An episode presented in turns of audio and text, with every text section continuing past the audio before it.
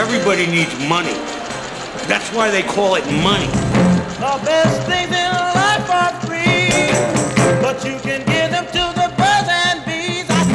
From Fool Global Headquarters, this is Motley Fool Money. It's the Motley Fool Money Radio Show. I'm Chris Hill, and joining me in studio this week from Million Dollar Portfolio and Supernova, Simon Erickson from Rule Breakers and Supernova, David Kretzmann, and from Motley Fool Hidden Gems, Seth Jayson. Good to see you as always, gentlemen. Hey, hey, hey. We've got the latest results from Wall Street. We will go inside the White House with our guest Nell Minow. And as always, we'll give you an inside look at the stocks on our radar. But we begin this week with the big macro. The U.S. economy added 178,000 jobs in November. The unemployment rate fell to 4.6%. That is a nine year low. And oil stocks got a boost this week after OPEC agreed to cut production ever so slightly. Seth, Jayson, I'll start with you. Everything's awesome. Yeah, it's amazing how quickly America got great again. You could you could almost be forgiven for thinking maybe America didn't suck. Maybe. Yeah, that was interesting news. The OPEC thing uh, I've been watching for a while. Over at Hidden Gems, we had a fracking sand producer on the scorecard for quite a while, and of course they they did a, a, a real roller coaster ride. Uh, and um, I, I haven't. I'll, I'll give you the, the story on OPEC and where oil prices are going is is we don't know, which is why a while ago I sold this frac sand provider because it seemed to me that uh, stock prices in the space had kind of come become uh, uncoupled from the reality. And I would say that they still are. Nobody really knows where the price of oil is going to shake out. Will there be cheating on this OPEC deal? Will people providing services to the oil businesses in the United States uh, end up having to continue selling that stuff for less because the oil producers, the drillers, et cetera, have cut costs a lot. And some of that was squeezing your suppliers and your service providers. So I wouldn't say rush back into the oil patch right now because you need to see what happens first. Yeah, I guess, Chris, the metric that caught my eye that was not on the front page was the labor force participation rate. These are the people that actually want to get a job divided by the American population itself. And that's now at a 10 year low. It's at only at about 62.7%. So a lot of people are just saying, hey, I'm good. You know, I'm going to retire. I'm going to take myself out of the pool, which is the denominator for that unemployment rate. Um, so you got less people that are actually looking for jobs out there. And so it's not too surprising to me that the employment rate's so low. It kind of seems like, and I don't want to put pressure on the uh, the good people uh, at the, you know, is it the Commerce Department or the Labor Department? It's the Commerce Department. It's the government, so don't trust anything, right? I don't want to put pressure on them, but it feels like they got to get a little bit better at the data part of this report because one of the things, I mean, Simon, when you talk about the labor participation rate, one of the things that's not really factored in there is when people leave the workforce, we're not sure what percent of those people are leaving it because they're retiring. Exactly. And we've got thousands of people retiring every week. And there are a lot of, pe- of reasons people might leave. Some people may have been in the labor force just because you know they needed health insurance, things like that. So these numbers are going to move around a lot, and I don't. Labor participation, I think, is an interesting thing to look at. But to presume that that a low participation number or a dropping participation number somehow bodes ill for the economy, I think, is is far too simple. realistically as investors i know at least in, in my case i don't pay a huge amount of attention to the unemployment rate any given month or quarter or even year uh, whether the you know, unemployment rate's at 4.6% or 5% probably isn't going to impact what companies i'm looking at so i don't know I, I, I take all this with a grain of salt it's not the first thing i, I look at uh, each month when these new statistics come out Yeah, it depends a little bit on where you're invested. If you get a tight True. employment market, uh, then if you're invested in some industrials that need to do some hiring, they they may need to pay a little bit more. Uh, but again, you'll find out what you'll find out the numbers that matter when you're uh, reading those earnings reports, not really from this stuff. Howard Schultz, the longtime CEO of Starbucks, announced he is stepping down in early 2017. He will stay on as chairman of the board, and he is handing the reins to current president and chief operating officer Kevin Johnson. Simon, what do we know about this guy? Well, he was the uh, point guard for the Phoenix Suns, right, Chris? That's the Kevin Johnson. Mayor That's what I thought. Just making sure I had my story right on that I grew one. up in Minnesota. I probably knew 43 Kevin Johnsons. Uh, Kevin Johnson was was a tech guy uh, previously. He was the VP actually of sales at Microsoft for several years, and then of course he was CEO of Juniper Networks. So he was the first guy that really set up all the Wi-Fi in Starbucks locations. If you remember that from a couple of years ago, uh, Starbucks was a vendor of theirs when he was working for that. So it's going to be really interesting. I think one of his focuses, probably Chris, is how do you get these 12 million loyalty rewards members in the United States that Starbucks has to place even more orders or keep coming back more to increase that recurring revenue where Howard, while, while Howard Schultz is going on and trying to premiumify the Starbucks brand. Yeah, I mean, for, for anyone who thought that Starbucks had already done that and that it was this amazing accomplishment that Howard Schultz and his team got people to pay $4 for a fancy cup of coffee, uh, that's in some ways the most surprising part of this news, David, is that Howard Schultz, he's going to stay on as chairman. He's also going to be focusing on some super high end experience where now I can pay $12 for a cup of coffee? Yeah, why not? Let's just double or triple the, the prices. why not? Um, yeah, yeah, Starbucks has actually been working on these roastery and reserve concepts for a couple years now. But uh, Howard Schultz now, now that he's transitioning from CEO to executive chairman, he's really going to be focusing exclusively on developing these premium brands. So with the roastery, they're uh, bringing in small batches of rare and specialty coffees. Uh, the Reserve program has a subscription program where people can sign up and get these special batches delivered to their front door. Uh, and they're looking at rolling out Reserve bars or even Reserve restaurants or stores uh, across the U.S. Uh, where people can go in and get these specialty coffees. So it'll be interesting to see, but I, I, I, see this as a nice way for Starbucks to differentiate itself from increased competition from the likes of Dunkin' Donuts and McDonald's, which continue to step up their game with coffee. This is one way Starbucks can set itself apart. We have some innovators' dilemma issues there, right? So you got Ooh. Dunks, you got Dunks and McDonald's coming up at the low end, and Starbucks retreating further and further into the high end, which is supposed to be the death knell of the company, right? the the high end coffee, the very high end coffee thing sounds so ridiculous to me that I'm sure it must be going to work because anytime something seems so crazy to me, it, it has to work out. But to, uh, you can see, it's interesting to to try and imagine are they going to expand the tent for people who want some really special coffee that costs that much? Uh, are there that, or are there already that many coffee? I'll, I'll use the word snob, trying not to use it pejoratively, but you know what I mean. Connoisseurs, let's call them instead. Enthusiasts that that just don't have the ability to get what they want. I mean, you look at what craft beers have done, and you know, large uh, brewing. Uh, conglomerates buying some of the smaller brewers. I don't know that a lot of people say, "Oof, Budweiser bought them, so I don't want that beer anymore." As long as Budweiser doesn't screw up with that beer, uh, you know, that beer, people may continue to buy it. So, I mean, there, there's a market for these kinds of experiences. I don't know if the coffee one is as big as the one for booze, but we'll probably find out. Yeah, and I mean restaurants, which I would consider Starbucks to be in the restaurant group. It's, it's, the sales are a function of price and traffic, right? They've got the traffic already from all these existing stores that they have. They're going after the price with these premium brands. Since Howard Schultz took Starbucks public in 1992, the stock has increased over 170 times in value. Not bad just in case you were wondering how long-term buy and hold investing works. and you works. can guess how much of that we all hold because we're sitting in here working like slobs. Third quarter profits for Ulta Salon Cosmetics and Fragrance came in higher than expected. Their guidance looked good too, David. Um, this stock seems like if it is not in the perfect range right now, um, they're getting close. And by that I mean they seem like they are in a spot where they need to deliver blowout earnings, perfect earnings every quarter because the stock has gone up so much recently. Oh yeah, expectations are very high for the company, and for good reason. Uh, Ulta Beauty is really the, the crown jewel of specialty retail. Uh, sales were up 24%, same store sales up 14%. Online sales, their e-commerce business, up 59%. And earnings are growing along with that, and they raised guidance for the year. So these are just stellar results, especially when you consider the struggling retail environment overall. Uh, a lot of the company's success has been driven by their in-store services, stuff like uh, eyebrow care, hair, um, skin, things like that, and then also a loyalty program. So Simon mentioned Starbucks loyalty program, which has 12 million members. Ulta Salon has almost 22 million members right now, and that grew 28% in the latest quarter. So 22 million? 22 million. So they're they're doing okay. And overall. by the looks of us, uh, people can't people can't see us through the microphone. We probably could use but use wow, some of that. You, can, you yeah. can tell we need to get over there. Yeah, if we ever amp up video, we'll have to visit Ulta first.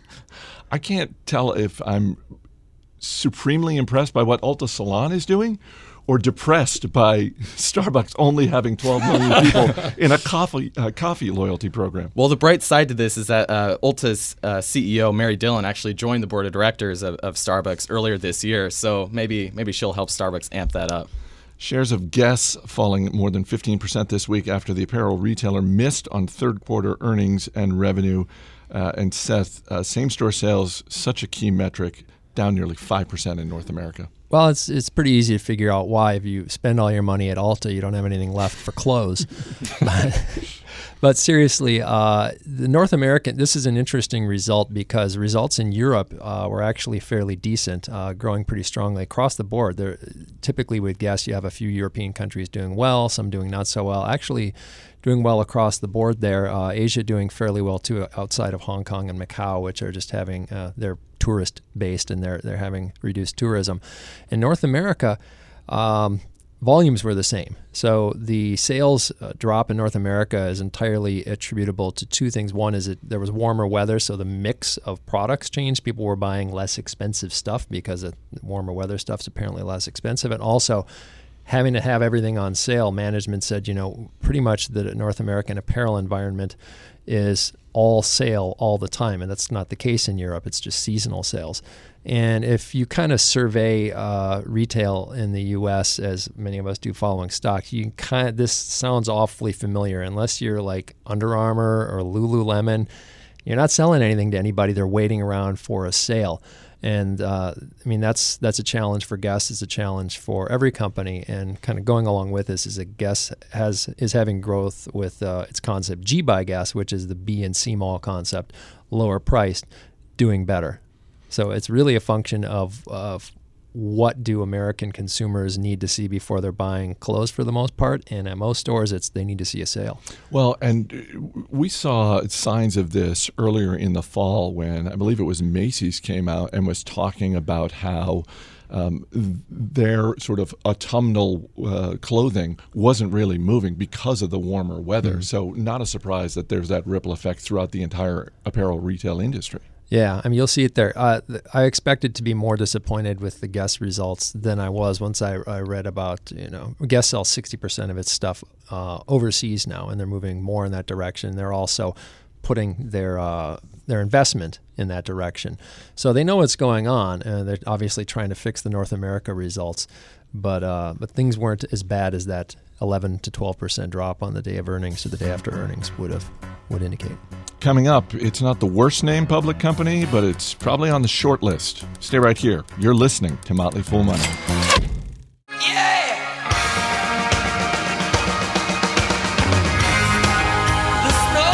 Welcome back to Motley Fool Money. Chris Hill here in studio with Seth Jayson, Simon Erickson, and David Kretzmann.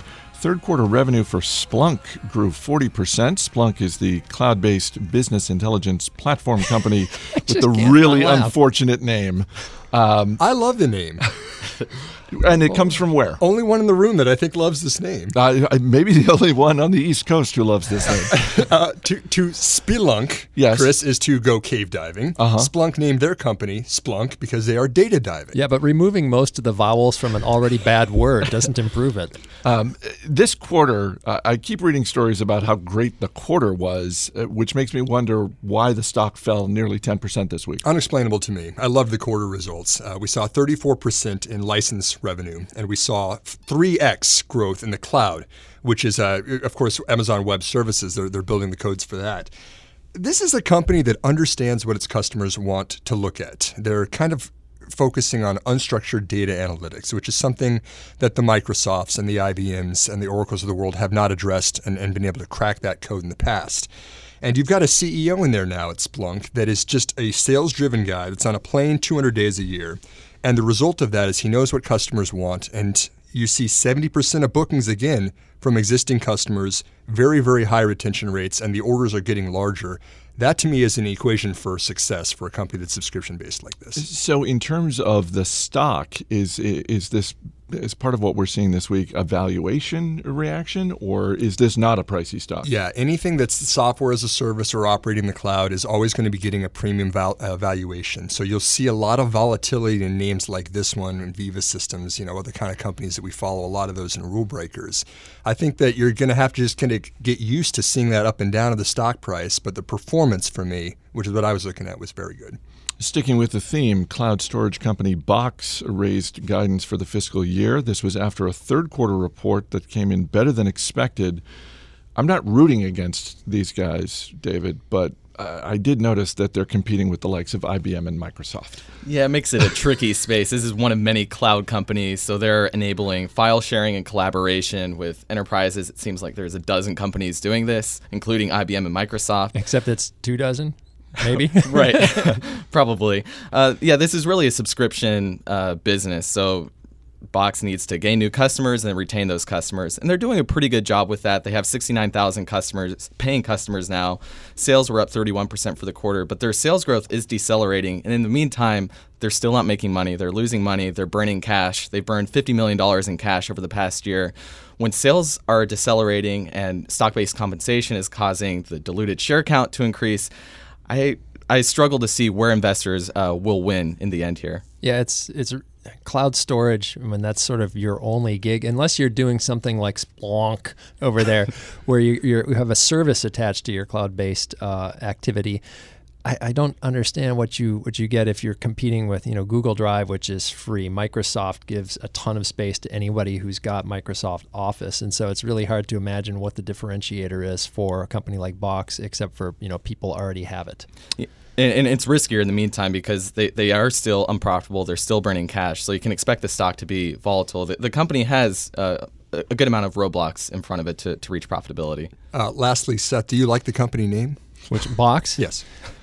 yeah, I do. I love it's it. Kind of a throwback. I, I, have a, I've got a startup. I'm going to give you guys the elevator pitch after this, but it's just going to be called Table.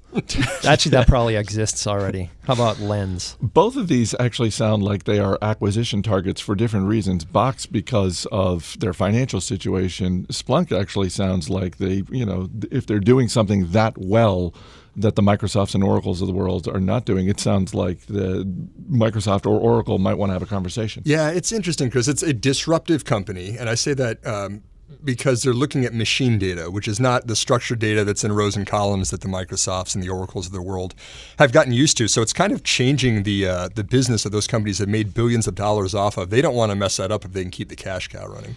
Yum Brands and Pepsi are teaming up once again in the best possible way. Yum is the parent company of Taco Bell. Pepsi is the parent company of Frito Lay. And this week, Taco Bell unveiled the Cheetos quesadilla. That's right, guys. A quesadilla stuffed with jalapeno Cheetos which give it that satisfying crunch. Ooh, jalapeno Cheetos. That's, yeah. See, now you're interested. an upgrade. I'm not a Cheeto fan, but you make them so hot that I can't taste them, and I might be interested. It's only available in the Philippines, so oh. e- either we're going to do a. Are you kidding? Yes. Either either we're doing a road trip, or we're going to need a listener in the Philippines to send us some information. We've got to have somebody there. Email us radio at fool.com and let us know how this is. I will just point well, out Facebook Live that for us. might have to. I will just point out that people made fun of the Doritos Locos Tacos. Not and me. Taco Bell sold a hundred million of those. Those are pretty good in yeah. the first ten weeks. I will eat any kind of Dorito all day long. Let's go to our gourmet behind the glass, Steve Broido. Steve, if I guaranteed you passage to the Philippines and a place to stay, are you in on the Cheetos quesadilla? Most certainly not. It sounds disgusting. really? Not for me. No. Uh, it, I'm going to make one of those tonight. I well, it, it does actually sound like the kind of thing you could make at that, home. that gets me out of work early if I'm going to do that. Right? This is uh, it's research. You know research. what? Research. Do a little research. Visualize my finger quotes, and then let's get let's get you back in the studio, and, and you can report back. All right. After Seth, I get out of the hospital. Seth Jayson, David Kretzmann, Simon Erickson, guys. We'll see you a little bit later in the show. Up next, Nell Minow takes us to 1600 Pennsylvania Avenue. Stay right here. This is Motley Fool Money.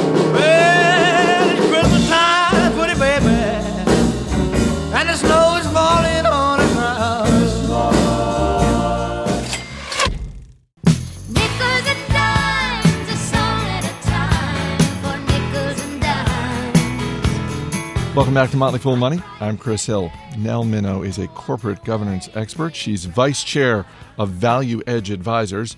She's also the film critic known as the Movie Mom, and she joins me now.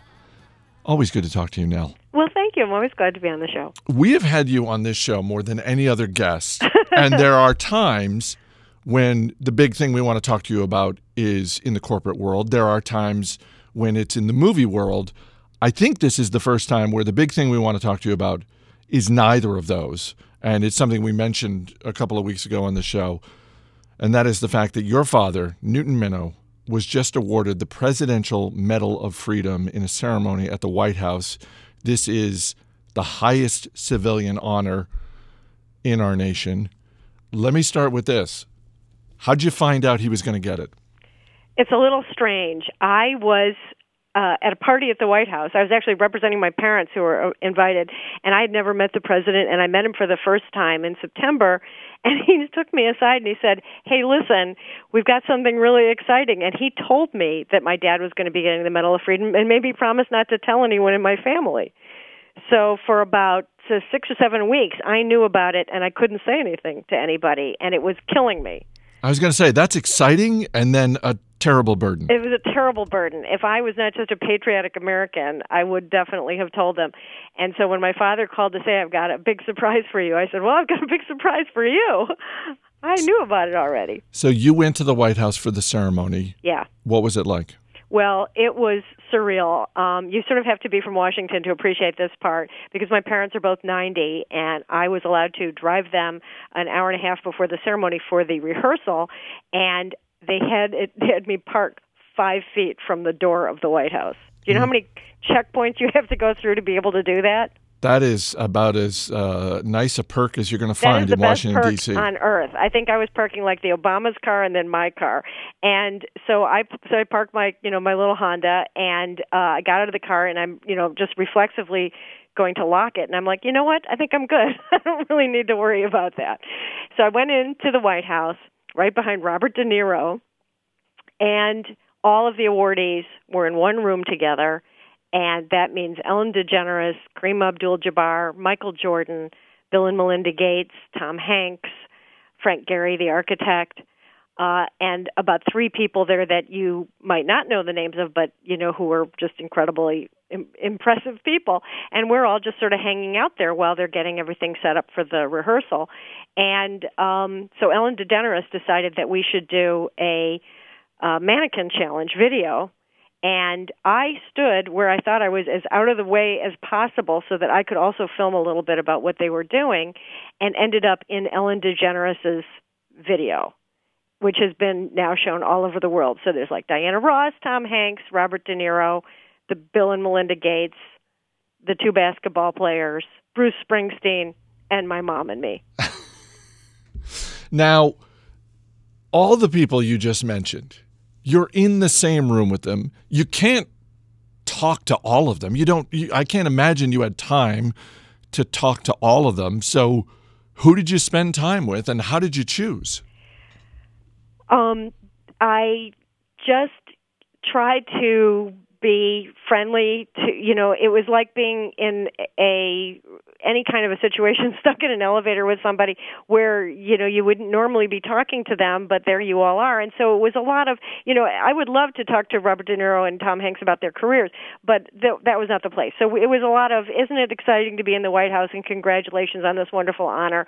Um for me I was very excited to talk to Diana Ross's daughter Tracee Ellis Ross. I'm a big fan of her TV show Blackish uh, I so I talked to her. I talked to Ellen DeGeneres' wife, Portia, um, and uh, I talked to uh, Tom Hanks's wife, uh, Rita Wilson, because it was important to me that you know not to rush by people on the way to their other people, the people who are getting the awards. I talked to Bill and Melinda Gates, who just were absolutely lovely. Everybody, I, t- I talked to Michael Jordan. Everybody could not have been nicer. Oh, uh, Lorne Michaels was another one who was getting an award, and so it's just uh, you know chatted a little bit. Said I, I love your work. I tried to be very specific about what I liked about their work, and it was very nice. And a couple of people said I was the only person ever to compliment them on the things that I complimented them on, so that was nice. Did you talk to Kareem Abdul-Jabbar, or was the height differential just a, a, a I didn't have a non-starter? step stool to get up there. One of the highlights of the event was certainly seeing President Obama, who is not a short guy, he's a very tall guy, try to put the medal over the head of Kareem Abdul-Jabbar. We had to kind of bend all the way down. And then the hair of Diana Ross was the other big uh, obstacle. All right, we have to move on to, well, you know, business as Right. usual, corporate governance and Okay. movies. Um, let, let's start with corporate governance. Uh, as you're well aware, we've had a presidential election. We have a president elect, and presumably, starting in 2017, there will be changes coming for the banking industry, the financial services industry, and therefore for individual investors. So, from a corporate governance perspective, what are a couple of things that individual investors should be watching out for? Well, one thing you should watch out for is uh, who's coming into the SEC since Mary Jo White has announced that she's leaving. Uh, the SEC, of course, is an independent agency, meaning that if she wanted to stay, she could. So that means that the shift at the SEC is coming close uh, sooner than it, it otherwise might, and that means that we may see some of the implementation of the shareholder protections uh, that came uh, in uh, Sarbanes-Oxley and Dodd-Frank rolled back a little bit. Uh, it's going to be hard to predict because during the campaign uh, Donald Trump, uh, famously on all sides of every issue, was both very, very critical of Wall Street, which really resonated with a lot of voters, but also very critical of the post meltdown reforms. And so I think the general thought is that with he's they've talked about possibly Paul Atkins coming in. Paul Atkins, in my opinion, is very much um, uh, the the spokesperson for the uh, corporate executive point of view, not the corporation point of view, but basically the executives at the top. And I think if Atkins comes in, you can look to see the rollback of a lot of uh, reforms for example, uh, Cheryl has been trying for quite a long time to get better disclosure of political contributions. The SEC received many, many times more uh, comments on that issue than anything that they've ever done before. I think that's a dead duck uh, if uh, if Trump uh, proceeds as as expected. A lot has been written about the potential conflicts of interest in Donald Trump's business ventures. He's going to be holding uh, an event, possibly a press conference uh, later in December. Where do you see this going? Because, on the one hand, it does seem like uh, we've had a couple of centuries worth of uh, systems put in place for presidents to set aside their business interests. So, in theory, it should be pretty cut and dry. Uh, but on the other hand, this is uh, an unprecedented election we've just gone through, so I, I, sort of feel like nothing would surprise me. It's unprecedented in every way. I think the closest parallels that we've seen to the particular situation he's in are Jimmy Carter, who had the family peanut business, and uh, maybe Penny Pritzker, the uh, Secretary of Commerce. And both of those uh, people had businesses that were not super liquid it was not like a stock portfolio where you could easily put it into a blind trust, turn it all over, and then you're pretty much set. When you've got uh, real property, when you've got the real estate and, and, and other properties like that, and t- properties that are specifically tied to your name, like licensing, which is a big part of the Trump empire, um, it's almost impossible to figure out how to unscramble that egg.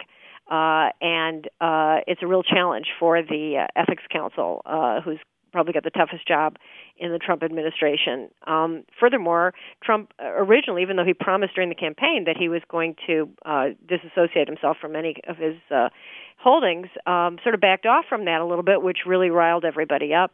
Uh, there's Professor Jennifer Taub, the author of the wonderful book about the financial meltdown, other people's houses, uh, who really has made this a, a personal uh, uh, quest of hers, and with the hashtag divest Donald. Uh, and so now it looks like he's listened to some of the lawyers, he's listened to some of the uh, political advisors, and he understands that this would be at at least the a, a huge distraction and at and at most a constitutional violation of a clause that maybe we spent six seconds on in law school, never come up before, but that does prevent a um, an executive, the the chief executive uh, of the country, from taking essentially bribes and gifts from foreign governments. And since he has these international operations, that's a real risk.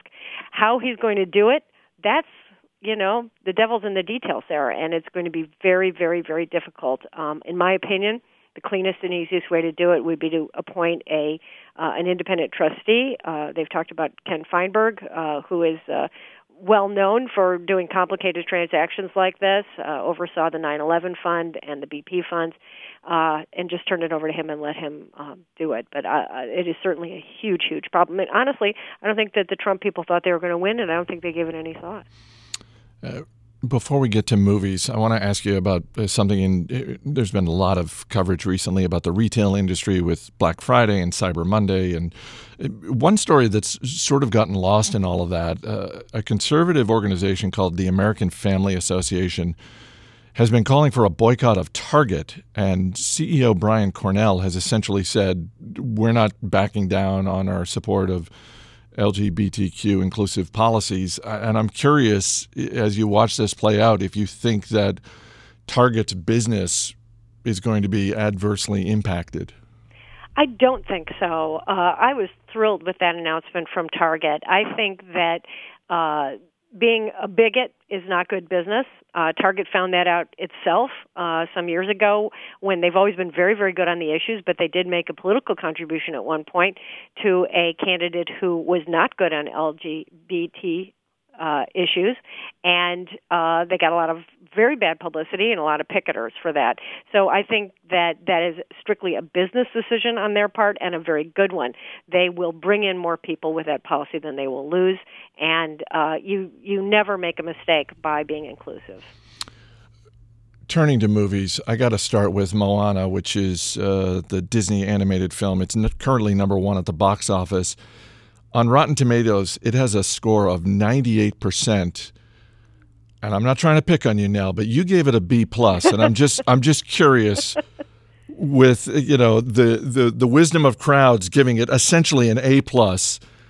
What's it take for you to give it an A? Now you got to look at the Rotten Tomatoes algorithm because that is not what the what the wisdom of crowds gives it.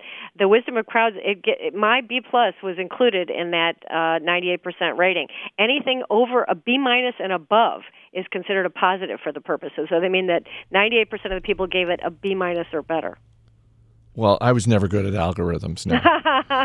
but yeah, it's a wonderful movie. Uh, it's not my first or second favorite animated film of the year. I've just been doing my end of year list, and I would say that Disney's other films, Zootopia, uh, was a better film, and uh, Kubo and the Two Strings. Uh, I'm a big fan of Laika. Those are my two favorites of the year. Um, Trolls is also very good, but I did love Moana. How are you not going to love Moana? It's a wonderful story, uh, and the one crucial point I would make about the movie is this: you need to stay all the way to the end of the credits, all the way to the end, and then there's an extra scene that is definitely worth the wait. This is the time of year when the serious films that are making a run at a Best Picture nomination are starting to get some buzz, and maybe it's just the advertising, but it it seems like all I'm seeing is promotions for Moana, Fantastic Beasts, and Where to Find Them, Rogue One, the new Star Wars story that's coming out in a couple of weeks. Uh, for anyone who's looking for a more serious film, what should we be keeping our eyes out for? There are great choices. This is the time of year for it. Manchester by the Sea, which the National Board of Review just picked as their best film of the year, is a beautiful meditation on grief and loss. Great performances by uh, Casey Affleck, Michelle Williams, absolutely gorgeously done by uh, one of the best uh, writer directors out there, Kenneth Lonergan. Fences just absolutely knocked me out. It's the August Wilson play, uh, directed by and starring Denzel Washington with Viola Davis. Uh, I thought it was a stunning piece of work, really a masterpiece. Um, and uh, then, if you just want kind of a feel good movie, uh, Hidden Figures, the true story of three African American mathematicians who were crucial to the uh, early days of NASA. Uh, it is just wonderfully done. Um, Moonlight is another great one, uh, based on a true story of a young boy growing up in uh, the projects in Miami with a drug addicted mother. Uh, it takes place in three acts. His child as a teen, as an adult, played by three different actors, and it's just extremely well done. A beautiful film. So yeah, there are a lot of great things. Oh, and Loving, uh, Loving, uh, the true story of the couple whose name was actually Loving, uh, and she was part black, part Native American. He was white. When they got married in 1958 in Virginia, that was illegal, and they took it to the Supreme Court, and it was not until 1967 that the Supreme Court ruled that you could not restrict marriage based on race. And um, so, uh, yeah, those are all terrific films. Uh, last question, then I'll let you go. I'm I'm already uh, circling the dates for the holiday movies to watch with my kids, uh, the classics like Elf and, and that sort of mm-hmm. thing. Um, what's one other holiday movie that you think is special? My all-time favorite is still uh, A Christmas Carol in just about any version, but I really love the Alastair Sim British version from the 50s, the MGM version, the Mr. Magoo version, and of course, every family has to watch A Christmas Story. Oh yeah, uh, that that's that's also in the list of classics. And w- when you're talking about a Christmas Carol, my favorite is the Bill Murray version, Scrooge. That's a good one too, and the Muppet version is good, and the George C. Scott version and the Patrick Stewart version—they're all good. I watch them all. Corporate governance, movies, and so much more. Nell Minow, thank you as always. My pleasure. Bye bye. Caroling, caroling, now we go. Christmas bells are ringing. Caroling, caroling through the snow. Christmas bells are ringing. Coming up next, we'll give you an inside look at the stocks on our radar. This is Motley Fool Money. We'll go out and As always, people on the program may have interest in the stocks they talk about, and the Motley Fool may have formal recommendations for or against. So don't buy or sell stocks based solely on what you hear. Welcome back to Motley Fool Money. Chris Hill here in studio once again with Seth Jayson, David Kretzmann, and Simon Erickson. Before we get to the stocks on our radar, guys, we've talked before about the Amazon Echo and the flash briefing, the news briefing that we do on a daily basis here at the Motley Fool. Uh, now I'm happy to announce the brand new skill from the Motley Fool, which you can get on your Amazon Echo. You can get stock quotes, create a watch list, ask Alexa how your portfolio is doing. For all the details, and this is free by the way, for all the details, go to fool.com slash Alexa and check it out. All right, David Kretzmann, you're up first. Uh, what are you looking at this week? I'm looking at National Beverage, ticker FIZZ. This is the beverage company behind soft drink brands like Shasta and Faygo, little offbeat brands. And they're, also rapidly growing in the sparkling water category with its LaCroix uh, brand. So sales were up 14% and net income up over 60% in the latest quarter. Company has really bizarre press releases. So the CEO Nick Caporella in the latest press release, he says the company is in the cockpit of innovation with the yoke in our hands. So that's National Beverage. I'm Wow. speechless. So Steve He Broido, wants everybody to know that he's a hobby pilot, doesn't he? I guess. Steve, question about National Beverage? What is the difference between Crush and Fanta? Man, I have no. That's over my my pay grade, Steve. You have to go somewhere else. One teaspoon else. of sugar. Seth Jayson, what are you looking at this week? Uh, geez, almost everything in the RV business. It looks like um, we have uh, Thor Industries reported recently uh, that you know their sales were well, they were up huge, uh, but they had uh, just purchased Jayco, and uh, and so but they're still we're growing trailer and RV sales in the neighborhood of you know somewhere in the t- low twenty percent range, high teens, and they're getting huge bookings. And uh, a lot of this was lower priced, smaller RVs, so the uh, margins are, are changing a little bit. On the other hand, uh, people seem to be buying a ton of RVs, and I think they're going to keep buying a ton of RVs for the next couple few years. And the ticker? Thor Industries is T H O. Steve? Where does recurring revenue come from with an RV company? Uh, recurring revenue is harder to come by uh, for you know for a somebody who makes uh, the RVs themselves. If you want recurring revenue in the RV industry, you need to look at Drew Industries, which makes aftermarket parts as well as uh, original equipment parts. Simon Erickson, what are you looking at? Chris, I'm going with IDEXX Laboratories. Ticker is IDXX. They are the world's largest manufacturer of tests and services for the veterinarian market. So, needless to say, I think this is the top dog in the space. They control nearly 40% market share. Sorry about that, everyone.